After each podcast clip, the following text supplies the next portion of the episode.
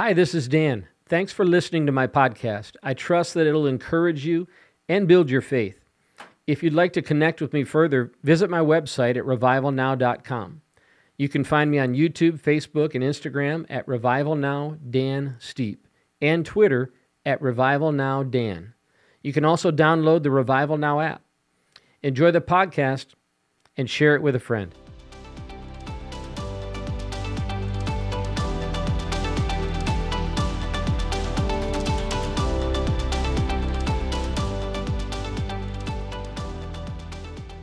Welcome to this episode of the Dan Stipe Podcast. Let's get right into it.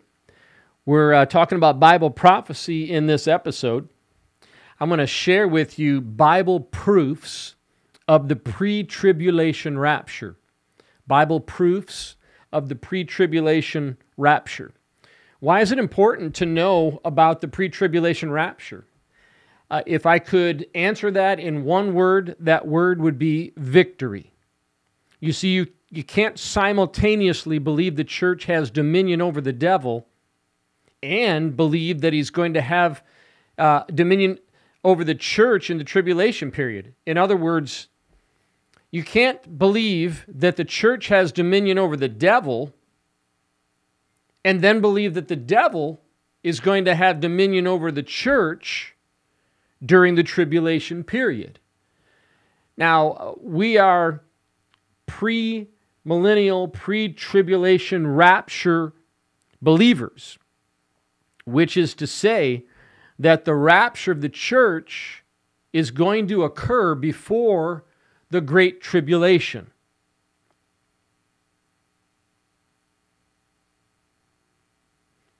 That's pre-tribulation rapture. The next major prophetic event on God's prophetic calendar is the rapture of the church. And I'm going to be sharing with you proofs from the Bible that that is exactly what's going to happen, that before the tribulation, actually before it can come, the church has to be raptured or moved out of the way. And once the rapture of the church occurs, where the body of Christ is taken up out of the earth to meet the Lord in the air, where the Bible says, from that point forward, we will forever be with the Lord. Once that happens, that ushers in the Great Tribulation with the revealing of the Antichrist, the signing of a peace treaty between the Antichrist and Israel that uh, will be broken by the Antichrist three and a half years into the tribulation. And from that point forward, uh, the the wrath of God is just it becomes increasingly stronger during the tribulation period. But we believe in victory. We believe in the dominion of the church, of God's people, that we are above the devil and not beneath. And and so you can't believe that you're above the devil, and then but suddenly, when the tribulation comes, suddenly, you're under the devil, that the devil will have dominion over the church. Now, there are other theories. Uh, I'm not getting into that in this episode uh, about uh, the rapture. There are those who believe in a mid-tribulation rapture, which is to say that the church will be raptured uh, midway through the tribulation. And then there are those who believe in a post-tribulation rapture, which Uh, is to say that the church will be raptured out of the earth after or at the conclusion of the tribulation. But those, the people who believe that way, first of all, I believe that the, the weight of biblical scholarship uh, definitely lends itself toward a pre-tribulation rapture. And I would say that the, that people who believe in a mid or a post-tribulation rapture tend to be defeatists. They tend to be negative, like we're just here to survive and endure and make it to the end. And the problem with that is if the, if you believe that way, if you believe that we do not have full dominion over the enemy, it's going to bleed into uh, all of your theology in every area of theological belief, be that uh, salvation, being born again, healing, right on down the line. So, Uh, that's why it's important to know about the pre-tribulation rapture. Remember that word, victory. If you have your Bible with you, turn to First Thessalonians chapter four, verses thirteen through eighteen. We're going to uh, read, this is probably the uh, primary, most uh, common passage of Scripture that talks about the rapture. We'll look at this one. We'll also look in uh, the same book, in First Thessalonians. We'll, we'll move over to the fifth chapter and read verses one through eleven from there. But First Thessalonians chapter four, verses thirteen through eighteen. And now, dear brothers and sisters, we want you to know what will happen to believers who have died, so that you don't grieve like people who have no hope. For since we believe that Jesus died and was raised to life again, we also believe that when Jesus returns, God will bring back with him the believers who have died. We tell you this directly from the Lord. We who are still living, when the Lord returns, will not meet him ahead of those who have died. For the Lord himself will come down from heaven with a commanding shout, with the voice of the archangel, and with the trumpet call of God. First, the believers who have died will rise from their graves. Then, together with them, we who are still alive and remain on the earth will be caught up in the clouds to meet the Lord in the air. Then we will be with the Lord forever. So encourage each other with these words. Remember that. Verse eighteen, First Thessalonians four eighteen, so encourage each other with these words. Now the phrase is caught up. That is the English translation for the word rapture. You'll hear some people say that the word rapture is not found in the Bible. Well, it's actually, it's not completely true. It's true in the sense that it's not found in the English Bible, in English translations of the Bible, but it is very much found in Greek and in Latin uh, translations of the Bible, in, in, in, in other translations or, or in other languages of the Bible. Uh, in, in Latin, the word is raptus. In Greek, the word is harpazo. And um, you absolutely do find the word rapture in other uh, in translations of the Bible that are translated into other languages. Why don't we find the word rapture in the English Bible?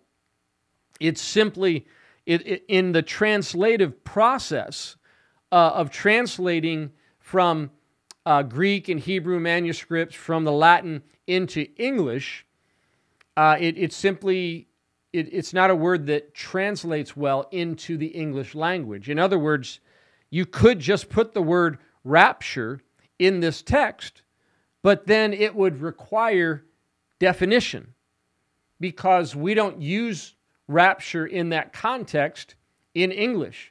It's a very seldom used word. And when it is used, it, it's a word that, that indicates like a, a high level of delight. But to, so to use the word rapture in the English translation of the Bible would still require further uh, translation or definition. So we use the actual translated words from that, uh, from the Greek and Hebrew, in this case it's the Greek in the New Testament, into English, and the word is caught up, which requires no further definition. Now, the concept of the rapture is clearly in the English Bible, and the actual word rapture is in Bible translations in other languages besides English. So just wanted to throw that out there real quickly. But here's the key word, key phrase here. Encourage one another with these words. These words have to be encouraging in order for us to be able to encourage one another with these words. And we're going to circle back to that a little later on in the episode. Bible prophecy should be encouraging. Bible prophecy should comfort believers and scare unbelievers. If you're walking in a personal relationship with Jesus Christ, you, you should find nothing but comfort and encouragement from Bible prophecy. If you are living outside of a personal relationship with Jesus Christ, then Bible prophecy should scare you and cause you to evaluate where you're at in relationship to Jesus Christ, because salvation through Him is the only way to heaven. The Bible says there's no other name given by men under heaven by which you must be saved. That name is Jesus. Let's uh, just move over to the next chapter in First Thessalonians to chapter five, verses one through eleven. Now, concerning how and when all this will happen, dear brothers and sisters, we don't really need to write you. For you know quite well that the day of the Lord's return will come unexpectedly, like a thief in the night.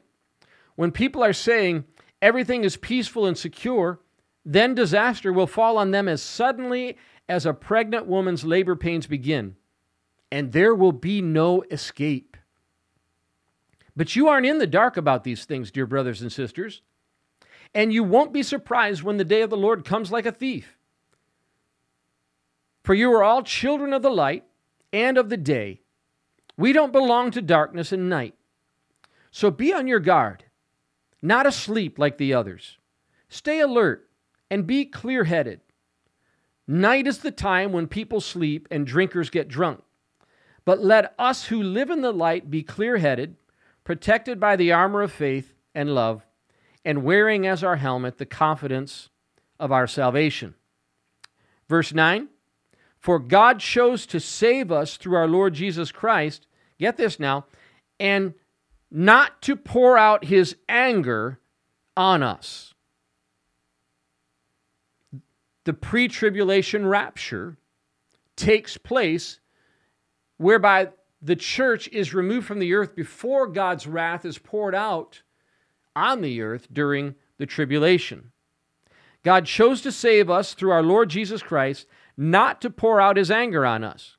Christ died for us so that whether we are dead or alive, when He returns, we can live with Him forever. Here's the great word again. So, encourage each other and build each other up, just as you are already doing. How can you encourage one another when you believe that you're going to face the outpouring of God's wrath during the Great Tribulation? But the key verse is really verse nine. God chose to save us, not to pour out His anger on us. One more scripture as we lay the foundation and move into these Bible proofs. And these are Bible proofs, but uh, in Second Thessalonians, the next chapter over, chapter two, verses one through twelve. Now, dear brothers and sisters, let us clarify some things about the coming of our Lord Jesus Christ and how we will be gathered to meet Him. So still talking about the rapture. Don't be so easily shaken or alarmed by those who say the day of the Lord has already begun.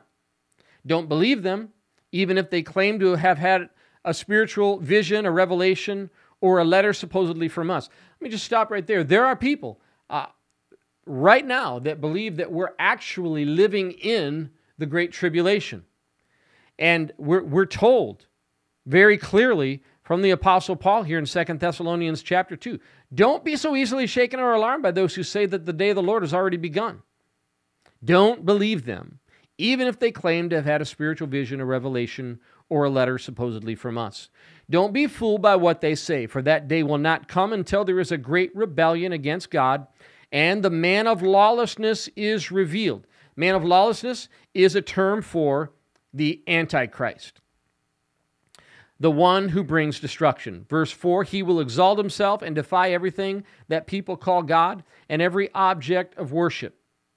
He will even sit in the temple of God, claiming that he himself is God. Don't you remember that I told you about this when I was with you?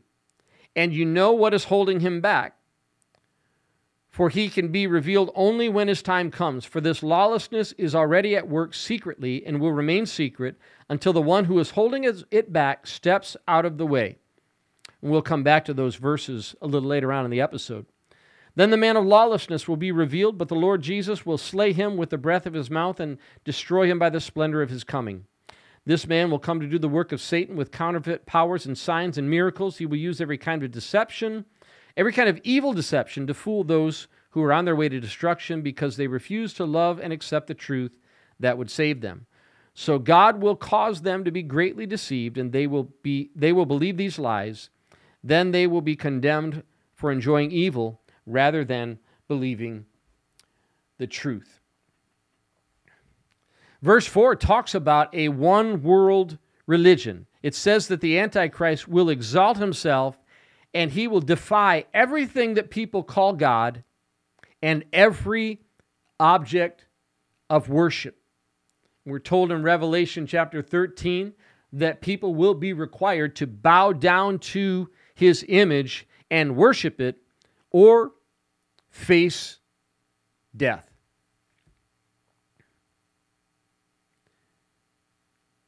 Last uh, scripture, I- I'm going to skip over that one just uh, for the sake of time. Let me just, let's get into to talking about these Bible proofs of the pre-tribulation rapture. You know, every time something bad happens, somebody says it's God's judgment. And I'm very suspect of that because actually we're told in Scripture that God is withholding his judgment. In fact, in Second Peter chapter three, verse nine, Second Peter chapter three.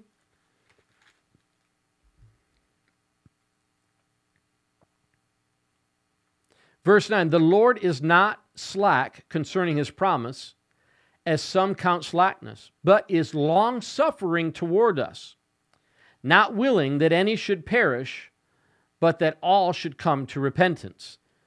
So it's telling us that, that, that God is not slack concerning his promise. He's actually long-suffering. He's demonstrating patience toward us. He's withholding his judgment. The Bible tells us that, that God's wrath and judgment is stored up in heaven in bowls or vials that will be poured out during the Great Tribulation. So God's judgment, we haven't seen, we've seen the birth pains of his return. We have seen the, the effects, the compound effects of sin in the earth, and the earth groaning because of the, the sinfulness and the evil and the iniquity in the earth. But we have not seen God's judgment. Scripture tells us that that's not God's heart toward people.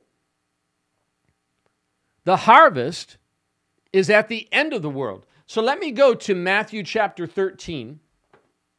While I'm talking about this, in the parable of the wheat and the tares, beginning in verse twenty-four,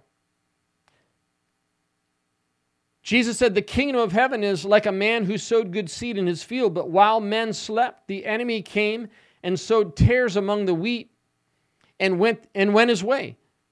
But when the grain had sprouted and produced a crop, then the tares also appeared. So the servants of the owner came to him and said, 'Sir, do you not sow, did you not sow good seed in the field? How then does it have tares?' And he said to them, 'An enemy has done this.'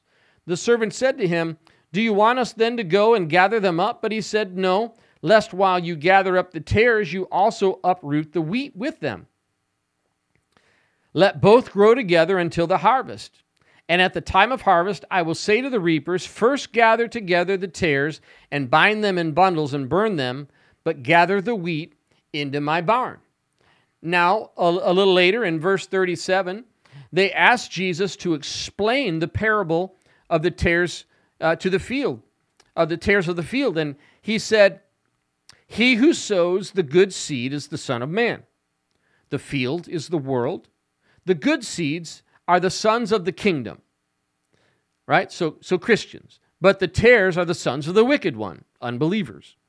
"The enemy who sowed them is the devil. The harvest is at the end of the age, and the reapers are the angels. Therefore, As the tares are gathered and burned in the fire, so it will be at the end of this age. The Son of Man will send out his angels, and they will gather out of his kingdom all things that offend and those who practice lawlessness, and will cast them into the furnace of fire. There will be wailing and gnashing of teeth. Then the righteous will shine forth as the sun in the kingdom of the Father. He who has ears to hear, let him hear. So there, this is God's uh, heart toward humanity. He won't allow his people to be harmed. He won't allow the wheat to be harmed and uprooted in the gathering of the tares. His angels are the reapers or the gatherers. So we gather from First Thessalonians chapter four, uh, chapter five, and in, in the, the, the, the parable of the wheat and tares in Matthew thirteen, that God is not going to judge the wicked and damage the righteous in the process. And there's no way to judge the wicked without damaging the righteous. Why am I talking about these things? Because God's judgment really happens and is poured out during the tribulation. So what does he have to do in order for the righteous to not be harmed with the wicked? He's got to rapture the church, remove the church out of the earth before he pours out his judgment. When his judgment comes, whatever you have seen in the earth that you think is God's judgment, you haven't seen anything yet. You haven't seen anything like the judgment that is going to be poured out in the tribulation. But we know this, judgment is not God's heart toward his people, toward believers, toward Christians, toward those who are born again. Jesus, when he explained this parable of the wheat and the tares in Matthew thirteen, he said the harvest is the end of the world. And the Bible calls Christians, among other things, ambassadors of God's kingdom. Now, let me pose it to you this way. Any country that is thinking about going to war or, or having an, an, an act of war against another nation, what do they do? They always recall their ambassadors. They call their ambassadors home before they make a declaration of war and before they attack, to, to bring them out of harm's way and into safety. The pre-tribulation rapture is the calling home of God's ambassadors to the earth. Now, even though uh, in this episode I'm giving Bible proofs of the pre-tribulation rapture, and I, ha- I haven't actually begun to get into uh, my list, if you will, but everything that I've been talking about is, is Bible proof and biblical thought and support for why we believe in a pre-tribulation rapture. Um, here's a, here's a Bible proof, I believe, of the pre-tribulation rapture. And these, these are, uh, I, I wouldn't necessarily build a doctrine around one of these things, but when you put them together in totality, the evidence for the pre-tribulation rapture is overwhelming. So one is that there are actually six raptures in the Bible. They're not all called raptures, but they all are raptures, and they either prefigure or foreshadow the rapture of the church or actually uh, pertain to the rapture of the church themselves. Uh, I'm not going to read all of these scriptures. I'll just list them for you. But there is Enoch in Genesis chapter five, verse twenty-four. He was raptured and, and, and translated on to be with the Lord. There was Elijah in Second Kings chapter two, verse eleven. Jesus in Acts chapter one, verses nine through eleven, when he ascended.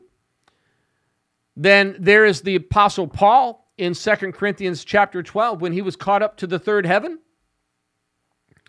There is the, the, the rapture of the church spoken of in First Thessalonians chapter four and chapter five. And there are the two prophets in the book of Revelation, chapter eleven, verses eleven and twelve. So six incidences in Scripture of a rapture that took place. Bible proof number two, I alluded to this earlier, the dominion of the church. The dominion of the church. In Second Thessalonians chapter two, verses six and seven, you know what is holding him back. So you know what is holding back the Antichrist, for he can only be revealed when his time comes. For this lawlessness is already at work secretly. So we see the spirit of Antichrist, the Antichrist spirit in the earth driving forth this globalist Antichrist agenda. This lawlessness is already at work secretly, and it will remain secret, here it is, until the one who is holding it back steps out of the way. Then the man of lawlessness will be revealed. So, what is or who is the one who is has to be moved out of the way that is holding back the Antichrist? There, there are three prominent um, responses that are put forth. Some people believe that it's government, but government will be here during the tribulation.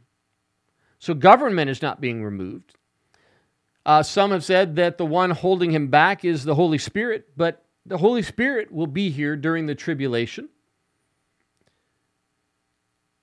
And then others, including myself, believe that the one who must be removed before the man of lawlessness can be revealed is none other than the church. The body of Christ on the earth. The presence of the Holy Spirit in His church.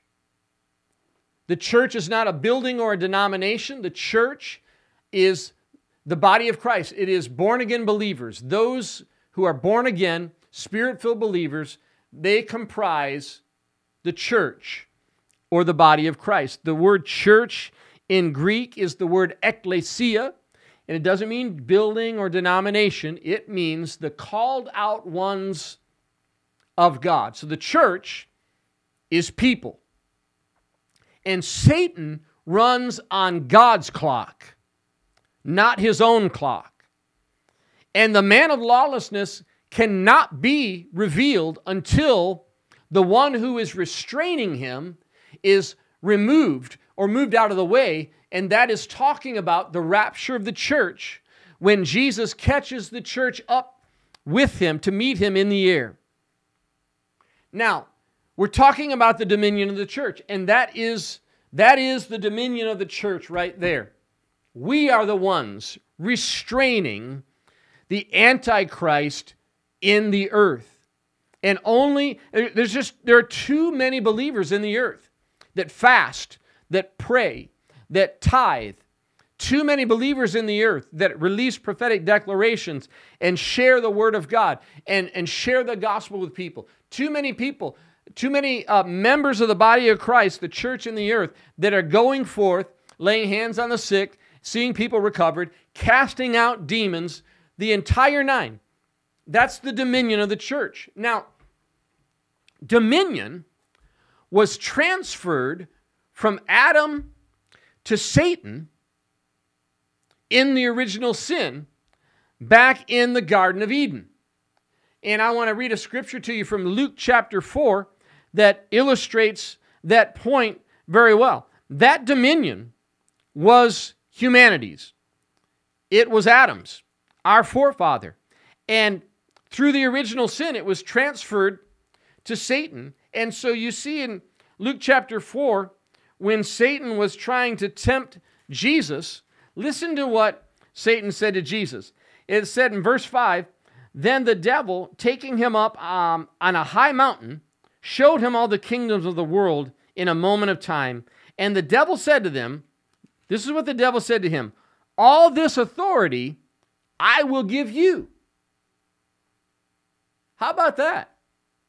The arrogance of the devil. He's speaking to God, right? God the Son, the second person of the Trinity, and he says, all these things I'll give to you and their glory, for this has been delivered to me, and I give it to whomever I wish. Therefore, if you'll worship me, worship before me, all this will be yours. So it, it, God gave it to Adam. It was transferred from Adam to Satan in the fall, in the original sin. But when Jesus went to the grave and rose again and gave us victory over sin and death, he wrestled those keys away from the devil and delivered them back into our hands. Another scripture in Revelation chapter one. Revelation chapter one, verse eighteen. We're talking about the dominion of the church as Bible proof of the pre-tribulation rapture. Revelation chapter one, verse eighteen. Jesus said, I am he who lives and was dead, and behold, I am alive forevermore. Amen. And I have the keys of Hades and of death. So he wrestled them back from the devil through his death, burial, and resurrection. And uh, while I'm thinking of it, I want to run over to Matthew chapter sixteen. Some of these are just coming to me as we go along, but I don't, don't want to miss this. Matthew chapter sixteen. Jesus said, as he was speaking to Peter, I also say to you that you are Peter. This is Matthew sixteen, verse eighteen. You're Peter, and on this rock I will build my church, and the gates of Hades shall not prevail against it. Verse nineteen, and I will give you the keys of the kingdom of heaven, and whatever you bind on earth will be bound in heaven, and whatever you loose on earth will be loosed in heaven. That, my friends, is dominion and authority in the earth. And Jesus wrestled it away from Satan and delivered it into our hands. And in Ephesians chapter one, Ephesians chapter one, verses twenty and twenty to twenty-three,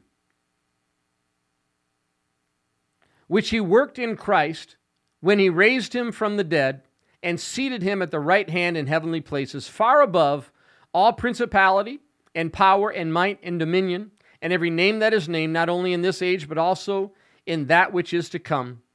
And he put all things under his feet and gave him to be head over all things to the church, which is his body, the fullness of him who fills all in all. So he's talking about Christ and how when he was raised from the dead, he was seated with the Father at his right hand in heavenly places, above all principality and power and might and dominion.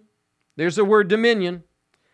And above every name that is named, not only in this age, but that which is to come. He put all things under his feet. Now get this, verse twenty-two and twenty-three. Put all things under his feet and gave him to be head over all things to the church, which is his body. He's the head. We are his body. If he is above and over all, so are we. He, he, he's given him to be head over all things to the church, which is his body, the fullness of him who fills all in all. Who are we, or what are we? We are the fullness of Christ who fills all in all. Now get this, one more scripture in the very next chapter of Ephesians chapter two, verse six.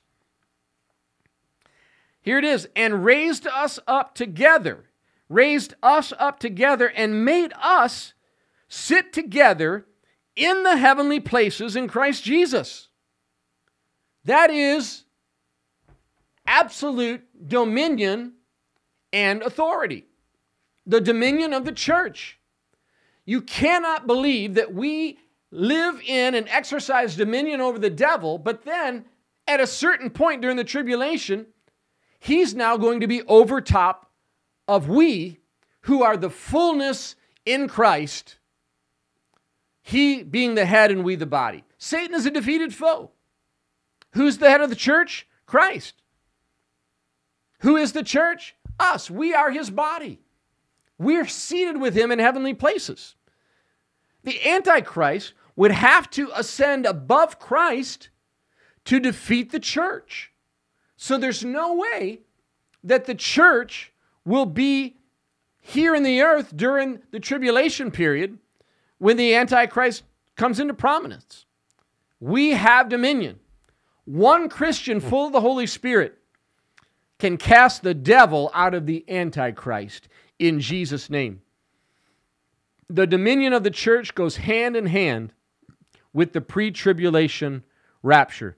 Next Bible proof. The book of Revelation alludes to a pre-tribulation rapture. In Revelation chapters one, verses three, verses chapters one through three, Uh, that is written to this church age that we're living in. It's written to this church age that we're living in. The word church occurs nineteen times in Revelation chapters one through three, and zero times from Revelation chapter four on all the way until the culmination of all things in Revelation chapter twenty-two. Now I'm going to read to you Revelation chapter four, the first uh, maybe three or four verses of Revelation chapter four. Because in Revelation chapter four, this is where the rapture of the church occurs. It says, John says, "Then I looked up, and I saw a door standing open in heaven, and the same voice I heard before speak to me like a trumpet blast. Then the voice said, 'Come up here, and I will show you what must happen after this.' And instantly I was in the Spirit, and I saw a throne in heaven and someone sitting on it. The one sitting on the throne was as brilliant as gemstones." I'll just stop right there. This is the allusion to the rapture of the church. Chapters one through three, nineteen times the church is mentioned. From Revelation chapter four, verse one forward, not mentioned again until one time in Revelation chapter twenty-two at the culmination of all things. So the book of Revelation alludes to a pre-tribulation rapture. Hallelujah. Well, I tell you what, I'm gonna I'm gonna break off this episode uh, for the sake of time. I know many people uh, listen to the podcast and listen to the broadcasts Uh, in their cars, driving to and from work, and at different points in, in time along the way. And so I'm going to break this uh, into two parts. Uh, for the sake of time, we're talking about Bible proofs of the pre-tribulation rapture. And I've, I've laid out um, three of them, and we've got about ten that I'm going to, going to cover, and I'll pick that up in part two. So you can you can look for part two of this subject, Bible proofs of the pre-tribulation rapture. It'll be coming out right after this episode. Now here's the, the key to the whole thing. The only way that you can do what the Apostle Paul said and encourage yourself or encourage one another with the words that he's saying is if you're a part of the church. Because the church is... The church are the only people that are going to avoid the tribulation. So an intelligent person would want to know, how can I make sure that I'm a part of the church? Because remember, church isn't a building. It's not a denomination. The church is people, born again Christians. That's what the church is comprised of. You can't join the church you can only be born into the church through the spiritual birth that the Bible calls being born again. How do you do that? Well, let me give you three words. They all start with the letter R. Recognize. The first thing you do is recognize that you've sinned. That shouldn't be too difficult because the Bible tells us in Romans three twenty-three that all have sinned and fallen short of the glory of God. That means everyone in humanity throughout history has sinned. So recognize that you've sinned. Recognize. When I recognize that my sin is actually what's killing me, it's what's killing the people around me. Now I'm in a position to do the second word, which is repent. Repent. The word repent simply means to change. To change your mind, change your direction, change your behavior. It, to repent is to turn away from sin and turn toward Christ and the peace that He offers for your life. When you've recognized that you've sinned and you're willing to repent of that sin, then you're in a position to do the third word that starts with R, and that is receive. Receive the free gift of salvation offered through Jesus Christ. The Bible says that to as many as received Him, He gave the right to become children of God. The Bible says in Romans ten nine, if you'll confess with your mouth that Jesus is Lord and believe in your heart that God raised Him from the dead, you will be saved. I'd like to offer a simple prayer of salvation, that through this prayer of salvation, it's going to cover all of those things. Recognizing you sinned, repenting of your sin, and receiving Jesus Christ as your Savior. And if you'll repeat this prayer after me, from a place of sincerity in your heart, this very moment, you can be born again, a part of the church, with the full assurance that you will have the privilege and opportunity to take part in the rapture of the church when Jesus comes to take us home. Would you pray this prayer with me right now? Just repeat this prayer after me. Heavenly Father, I admit that I've sinned. I believe Jesus died for my sins, and He rose from the grave to give me victory over sin and death. I confess my sinfulness. I repent. Please forgive me of my sins. Come into my heart and make me a new person. In Jesus' name, amen. Well, it's my heartfelt prayer that you prayed that prayer together with me. And if you did, please go to my website at revival now dot com. Go to revival now dot com. You'll find a big red button on the front of the front page of the website that says, I just got saved. If you'll click that button, it'll take you to a place where you can view some video resources that I've prepared for you to help you get started in your Christian life.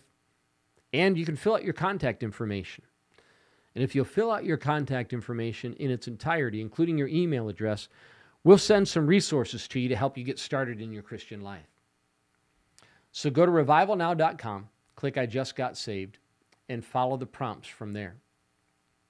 The Bible says in Romans ten thirteen, whoever calls on the name of the Lord will be saved. When you prayed that prayer with me, you called on the name of the Lord. So by the authority of God's holy word, you're saved. You're born again. So just jump on over to revival now dot com, click I Just Got Saved, and follow the prompts from there. Thank you so much for joining me on this episode. It's been an honor, as it always is, to share God's Word with you. Make sure you tune back in for the next episode as we hit part two of Bible Proofs of the Pre-Tribulation Rapture. Until then, be blessed in Jesus' name.